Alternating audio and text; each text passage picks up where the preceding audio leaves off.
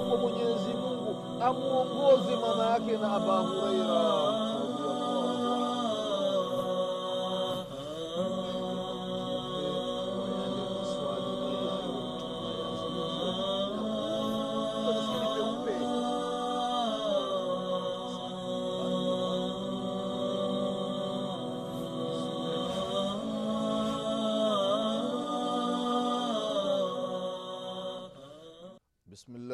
الرحمن الرحيم. الحمد لله رب العالمين. والصلاة والسلام على رسول الله محمد بن عبد الله صلى الله عليه وعلى آله وأصحابه ومن والاه. أما بعد عباد الله رحمكم الله أوصيكم ونفسي بتقوى الله فقد فاز المتقون. ndugu zangu katika iman baada allah subhanahu wa taala na kumtakia rehma na amani kiongozi wetu nabii muhammadin salllahu alaihi wasallam pamoja na ahli zake na masahaba wake na waislamu wote kwa ujumla watakayefuata mwenendo wake mpaka siku ya qiama tunamwomba allah subhanahu wataala atujaalie nasi tio miongoni mwa hao. Ndugu zangu katika iman na kuhusieni pamoja na kuihusia nafsi yangu katika swala la kumcha allah subhanahu wa taala. Ndugu zangu katika iman tunaendelea na kipindi chetu cha dini kipindi ambacho tunakumbushana mambo mbalimbali mbali, mambo ambayo yanahusiana na dini yetu ya kiislamu na haswa katika masala ya miujiza ya mtume wetu muhammadin salllahu alaihi waalihi wasallam ndugu zangu katika iman katika kipindi kilichotangulia tulikumbushana baadhi ya mambo ambayo mayahudi walikuwa wakimuuliza mtume wetu muhammadin salllahu alaihi wasallam maswali mbalimbali mbali. ili wanamjaribu kama je kweli huyu ni mtume wa mungu au si mtume wa mungu na mtume wetu muhammadin salllahu alaihi wasallam. Maswali yote ambayo alikuwa akiulizwa basi yeye mwenyezi mungu subhanahu wa taala anamteremshia wahai na anajibu bila wasiwasi. Tuliona ndugu zangu katika imani katika hadithi ya safwan ibnu asal radiallahu anhu waardah namna alivyosimulia ya kwamba mayahudi mmoja miongoni mwa yahudi amekuja kwa mtume salallahu alaihi wasallam akamuuliza na ilikuwa ni kawaida ya mayahudi wakikaa wanaambizana twende kwa huyu tukamuulize maswali twende kwa huyu ambaye anadai kwamba ni mtume tukamuulize maswali. Kwayo siku moja wakakubaliana hivyo mayahudi wakaenda kwa mtume wetu muhammadin salllahu alaihi wasalama katika maswali ambayo tulivyoona katika kipindi kilichotangulia katika hadithi ya safwan ibnu asani radiallahu anhu wakasema tumuulize aya tisa. An tisi ayatin bayinati. Aya tisa ambazo alipewa nabiullahi musa alaihi salatu wassalam ili wanamjaribu mtume wetu muhammadin salllahu alaihi wasallam basi mtume salllahu alaihi wasalama akawa vile vile anawauliza hivi nikiwapa majibu ya maswali yenu mtaamini? Mayahudi ndugu zangu katika imani ni watu ambao wana inadi wana ubishi wana kibri wana jeuri wana dharau wanajiona wenyewe ndugu zangu katika imani wanajiita ya kwamba ni shabullahi lmukhtar wenyewe ni watu wa mwenyezi mungu walioteuliwa. Wameteuliwa na mwenyezi mungu subhanahu wa taala. Wanadai ya kwamba wenyewe ni bora kuliko ummati yote yaani hakuna umma ambao ni bora kuliko mayahudi. Ndiyo maana hawakubali mtu yoyote kuingia katika uyahudi. Kwa sababu wenyewe wanajiona ya kwamba ni bora kuliko watu wote wasiokuwa wa mayahudi. Na vile vile mayahudi ndugu zangu katika imani wana itikadi ya kwamba wasiokuwa mayahudi mali zao ni halali kwa mayahudi. Vitu wanavyomiliki ni halali kwa mayahudi. Myahudi anaruhusiwa vitumie vile vitu namna anavyotaka. Na ndio maana unaona mayahudi ndugu zao katika imani ndio wanafanya ufisadi katika ardhi. Wanaua watu. Angalia namna wanavyooa waislam palestine angalia namna gani wanavyoleta vita duniani. Ni chokochoko choko za mayahudi ndugu zangu katika imani.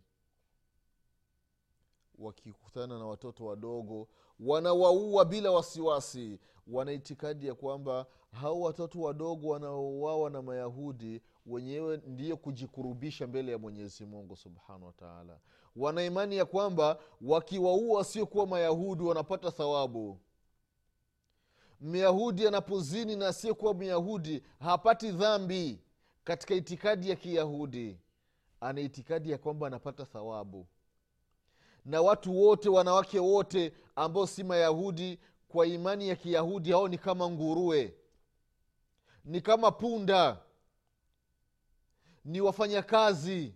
Kwa hiyo mayahudi wana haki ya kuwatumia namna wanavyotaka ndio maana unaona wanafanya ufisadi wa hali ya juu duniani ndugu zangu katika imani. Hii ni miongoni mwa itikadi ya kiyahudi. Ndugu zangu katika imani hawa mayahudi ambao walienda kwa mtume salallahu alaihi wasalama wanamuuliza kwamba mtume salallahu alaihi wasalama awaambie mambo tisa ambayo yameandikwa katika injii katika katika katika nini? Katika taurati. Ya nabiullahi musa alaihi ssalam mtume wetu muhammadin salllahu alaihi wasalama mwenyezi mungu subhanahu wataala akamletea wahai baada ya kumletea wahai ikabidi ule wahai unabeba ujumbe wa yale maswali ambayo mayahudi walikuwa wanamuuliza nabii muhammadin salllahu alaihi waalihi wasallam jambo la kwanza akawambia hayo mambo tisa.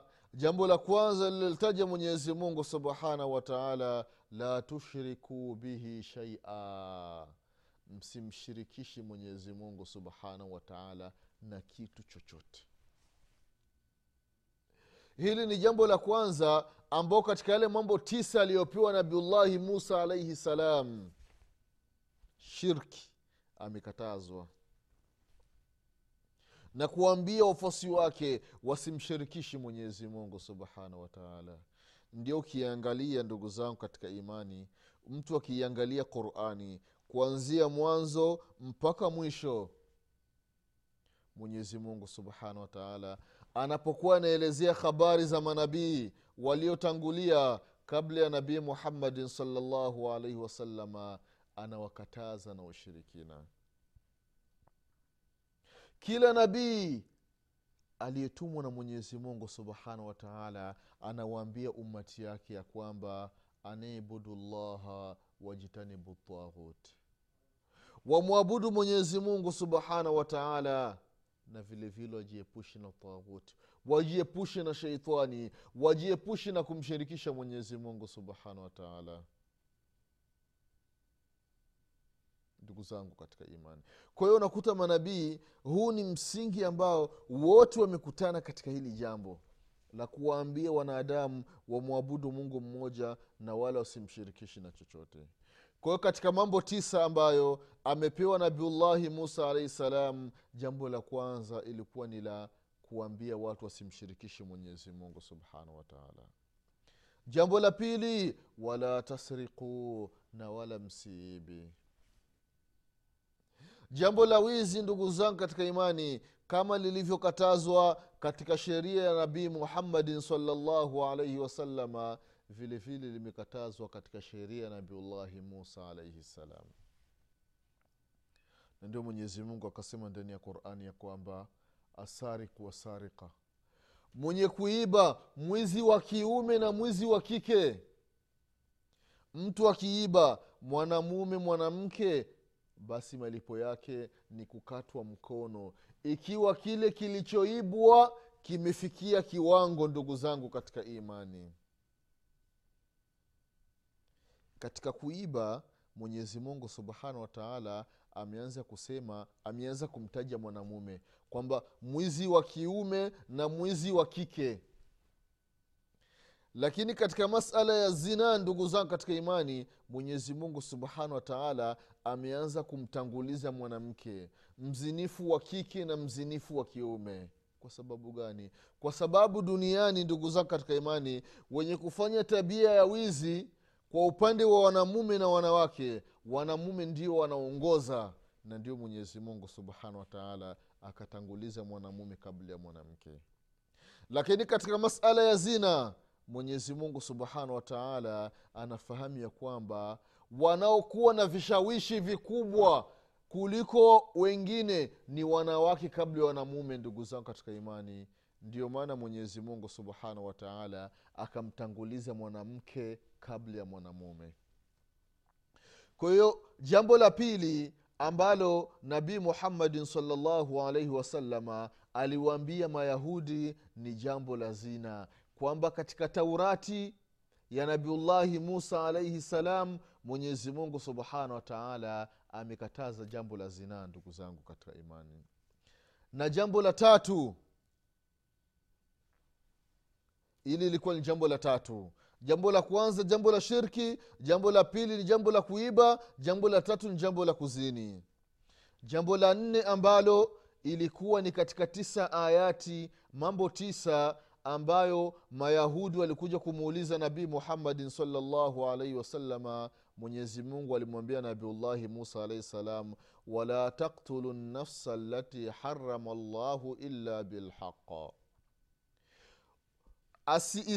isiuawe nafsi ya kiumbe wa aina yoyote bila haqi. Nafsi ambazo mwenyezi mungu subhanahu wataala ameharamisha amekataza kwamba nafsi fulani isiuawe bila haqi ndugu zangu katika imani hili ni jambo la nne ambalo mwenyezi mungu subhanahu wa taala alimwambia nabiullahi musa alaihi salam. Na jambo la tano mtume salllahu alaihi wasalama akawaambia mayahudi ya kwamba wala tamshu bibariin ila dhi sultanin liyaktulahu hili ni jambo la tano kwamba mtu ambaye hana hatia mtu ambaye ni mwema msimchukui mkampeleka kwa kiongozi ili amuue. Hili jambo msilifanyi ndugu zangu katika imani hili ni jambo la tano ambalo nabii muhammadin salllahu alaihi wasalama aliwaambia mayahudi. Jambo la sita ndugu zangu katika imani ambalo mtume salllahu alaihi wasalama aliwajibu mayahudi katika maswali yao akawaambia kwamba masala ya uchawi. Msifanyi uchawi akawakataza. Na kama ilivyokatazwa katika sheria ya mtume muhammadin salllahu alaihi wasalama vile katika sheria ya nabiullahi musa alaihi salam mayahudi walikatazwa kufanya uchawi ndugu zangu katika imani. Kwa sababu kwa sababu uchawi ni ukafiri ndugu zangu katika imani. Uchawi ni ukafiri. Kwa sababu ni ukafiri ndio maana nabiullahi musa alaihi salam akawaambia bani israeli ya kwamba mwenyezi mungu amekataza uchawi. Na vile vile katika zama za nabiullah za nabii muhammadin salllahu alaihi wasalama mwenyezi mungu subhanahu wataala akamwambia mtume salllahu alaihi wasalama awambie ummati wake waachane na wala wasifanyi mambo ya uchawi kwa sababu uchawi ni ukafiri. Ni shirki iliyokuwa kubwa ndugu zangu katika imani. Angalia mambo ambayo mwanadamu anafanya mpaka anakuwa mchawi. Tusizungumzie katika zama za nabiullahi musa alahi salam. Tuzungumzie katika zama za nabii muhammadin salllahu alaihi wasalama mtu ambaye anataka kuwa mchawi. Angalia mambo ambayo anafanya ndugu zangu katika imani. Anachukua mashafu unajulikana msahafu. Anachukua msahafu mmoja anauweka chini ya mguu wake. Anachukua msahafu mwingine anauweka chini ya mguu wake. Inakuwa ni mashafu mawili. Miguu yake iko juu. Halafu anachukua kamba anafunga yale mashafu katika mguu wa kulia na katika mguu wa kushoto. Yale mashafu kwake yanakuwa ni mfano wa viato. Halafu huyu mwanadamu ambaye anafanya haya mambo anataka kuwa mchawi anavua nguo zake zote anakuwa uchi ndugu zangu katika imani. Baada ya kuwa uchi halafu anatembea kwa yale mashafu ambayo ameyafanya kuwa viato anaenda mpaka chooni. La ilaha illallah. Baada ya kufika chooni halafu anaanza kusoma qurani maneno ya mwenyezi mungu subhanahu wataala surati yasin. Au ayati lkursi au sura yoyote. Halafu anatoka mpaka kwenye mlango wa choo anafika pale anakaa chini.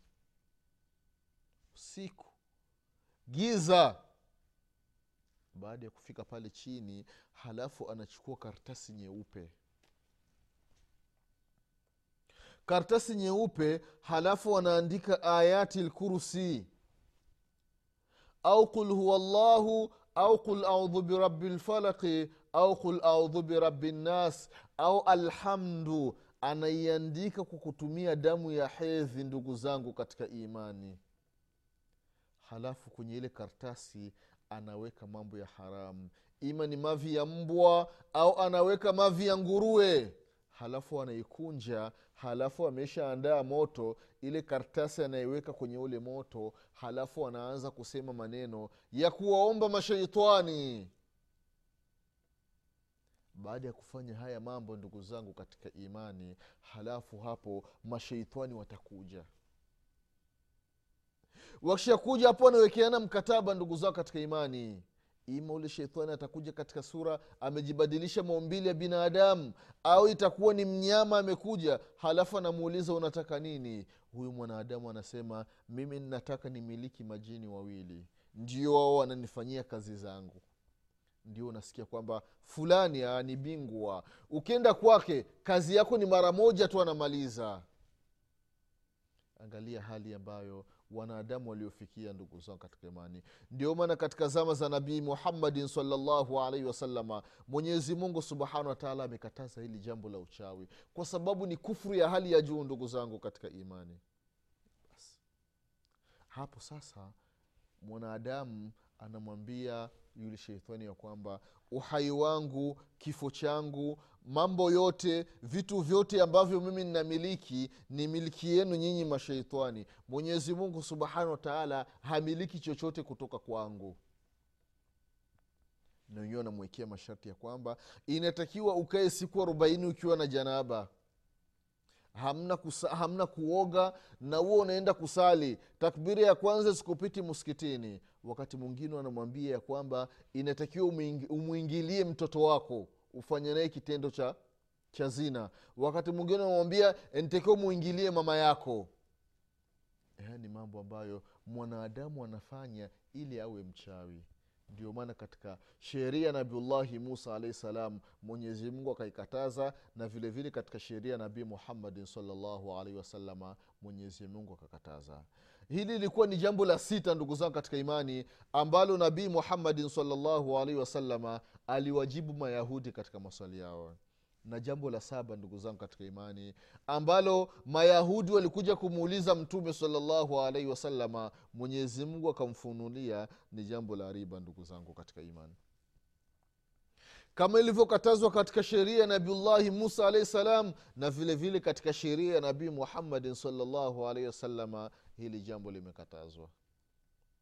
Angalia dunia tulionayo riba namna inavyotangazwa ndugu zangu katika imani. Usiku na mchana watu hawafichi tena. Wanakuambia ukileta pesa kwenye benki yetu ikiwa ni kiwango fulani sisi tutakuongezea kiwango fulani cha riba. Na imethibiti kwa mtume salllahu alaihi wasallam ya kwamba riba imegawanyika katika milango sabini na tatu hii ni riba ni riba ni riba ni riba. Milango sabini na tatu. Akasema ule mlango ambao ni wa mwisho kabisa wa sabini na tatu dhambi yake mbele ya mwenyezi mungu subhanahu wa taala ni sawasawa na mtu ambaye amemwingilia mzazi wake. Inna lillahi wa inna ilaihi rajiun hii ndiyo dhambi ndogo ya riba ndugu zangu katika imani. Itakuwaje wale ambao wanachukua mamilioni na mamilioni wanapata faidi ya malaki na malaki kutokana na pesa ya riba ndugu zangu katika imani? Jambo la ili lilikuwa ni jambo la saba ndugu zangu katika imani. Jambo la nane ambalo nabii muhammadin salllahu alaihi wasalama aliwajibu mayahudi kutokana na yale mambo tisa akawaambia kwamba ni kumzulia uongo mtu ambaye yuko mbali na tuhuma ya zina. Mwanamke ambaye ni mwenye kujistiri alafu mtu akamzulia uongo ya kwamba amefanya uchafu. Ili limekatazwa katika yale mambo tisa ya nabiullahi musa alaihi salam na vile vile hata katika zama za nabiullahi muhammadin salllahu alaihi wasalama ni jambo ambalo limekatazwa na jambo la tisa ambalo mayahudi walikuja kumuuliza mtume salllah salama mtume akajibu akawambia kwamba ni jambo la kukimbia wakati wa mapambano ya vita. Wakati wa jihadi wamekutana waislamu na makafiri wanapambana sasa. Mtu kukimbia ni miongoni mwa makosa ambayo nabiullahi musa alaihi salam aliwaambia bani israili ya kwamba haifai. Na vile vile katika zama za nabii muhammadin salllahu alaihi wasalama hili jambo mtume salllahu alaihi wasalama kaliita ni miongoni mwa madhambi makubwa. Mwanadamu kukimbia kwenye uwanja wa mapambano haya ni tisa ayati ni mambo tisa ambayo mayahudi walienda kumuuliza mtume salllahu alaihi wasalama na mtume mwenyezi mungu subhanahu wa taala akamteremshia wahi alafu akajibu hayo masala yote.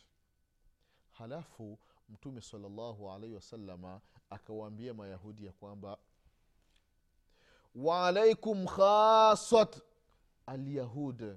Akawambia kwamba kuna mambo ambayo ni haswa kwenu nyinyi mayahudi jambo ambalo ni haswa kwenu nyinyi mayahudi. Jambo gani alla tadu fi sabt ili ni haswa kwa nyinyi mayahudi. Mwenyezi mungu subhanahu wa taala aliwakataza kuvua siku ya ijumamosi kwamba ijumamosi ni makosa kuvua. Angalia wanadamu ijumapili wanaruhusiwa ijumatatu wanaruhusiwa ijumanne wanaruhusiwa ijumatano wanaruhusiwa alhamis wanaruhusiwa na siku ya ijumaa wanaruhusiwa. Lakini jumamosi tu ndo hawaruhusiwi. Lakini wakafanya hila. Wanafanya ujanja. Wanamfanyia mwenyezi mungu subhanahu wataala walikuwa wanafanya vipi? Baada ya kujua kwamba ijumamosi wamekatazwa kuvua wenyewe ile mitego yao wakuwa wanaipeleka kwenye maji siku ya ijumaa. Usiku. Ijumaa usiku halafu ijumamosi hawaendi wanaenda ijumapili wakienda ijumapili wanakuta samaki mle nyingi. Wasema sisi hatukuvua siku ya jumamosi. Sisi tumekuja jumapili. Wanafanya hila ndugu zangu katika imani mwenyezi mungu subhanahu wataala akawaangamiza ndugu zangu katika imani.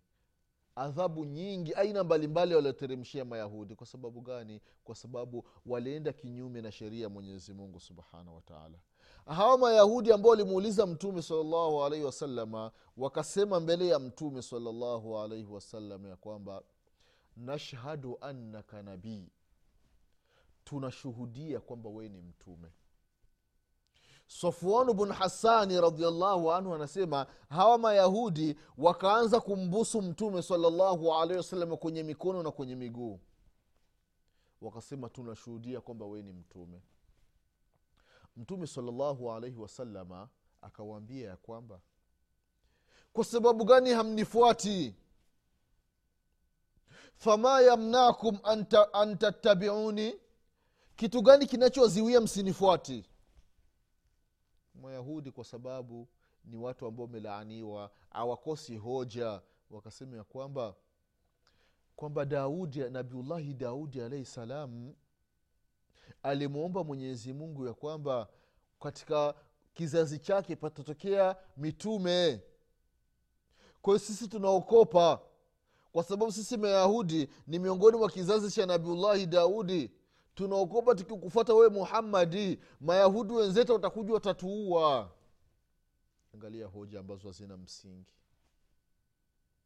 Wakaacha kumfuata nabii muhammadin salllahu alaihi wasalama wakamfanyia vitimbi mbalimbali. Mbali. mayahudi walikuwa katika sehemu ya khaibara mayahudi walikuwepo katika sehemu ya madina. Mayahudi wa bani quraidha banu qainuqaa ndugu zangu katika imani wote wakamfanyia vitimbi vya ajabu mpaka akawaondoa katika mji wa madina na wengine akawaua ndugu zangu katika imani. Kwa hiyo hii ikawa ni mwisho wa mayahudi ndugu zangu katika imani. Kwa hiyo mujiza wa mtume muhammadin salllahu alaihi wasalama baada ya mayahudi kumuuliza mtume saa salama kwamba wamwambie aya tisa. Mwenyezi mungu subhanahu wataala akamteremshia jibri akamteremshia mtume salllahu alaihi wasalama wahai akamwambia zile aya tisa. Ikawa hii ni moja miongoni mwa miujiza ya mtume muhammadin salllahu alaihi wasalama muujiza wa kuulizwa swali na kujibu. Ndugu zangu katika imani hii vile vile ni miongoni mwa muujiza ambayo alikuwa nayo nabii muhammadin salllahu alaihi waalihi wasalama ndugu zangu katika imani miujiza ya mtume wetu muhammadin salllahu alaihi wasalama ni mingi sana. Mwenyezi mungu subhanahu wataala akipenda katika kipindi kinachokuja tutakumbushana baadhi ya miujiza mingine ambayo alikuwa akiifanya mtume salllahu alaihi waalihi wasalama mwenyezi mungu atupe kila la kheri mwenyezi mungu atuepushe na kila shari. Mwenyezi mungu atusamee madhambi yetu. Mwenyezi mungu atufishe aliyekuwa ni waislamu. Mwenyezi mungu atufufue siku ya kiama tukiwa nyuma mtume wetu muhammadin salllahu alaihi wasalama mwenyezi mungu ajaalie wakati wa kufa kwetu. Tuseme la ilaha illallah. Mwenyezi mungu atusamee madhambi yetu. Pamoja na wake zetu. Na wazazi wetu. Na watoto wetu ndugu zangu katika imani tutakutana tena katika kipindi kinachokuja nasema subhanaka allahumma bihamdik ashhadu an la ilaha illa anta astaghfiruka wa atubu ilaik subhana rabbika rabi lizati ama yasifun wasalamun ala lmursalin والحمد لله رب العالمين والسلام عليكم ورحمه الله وبركاته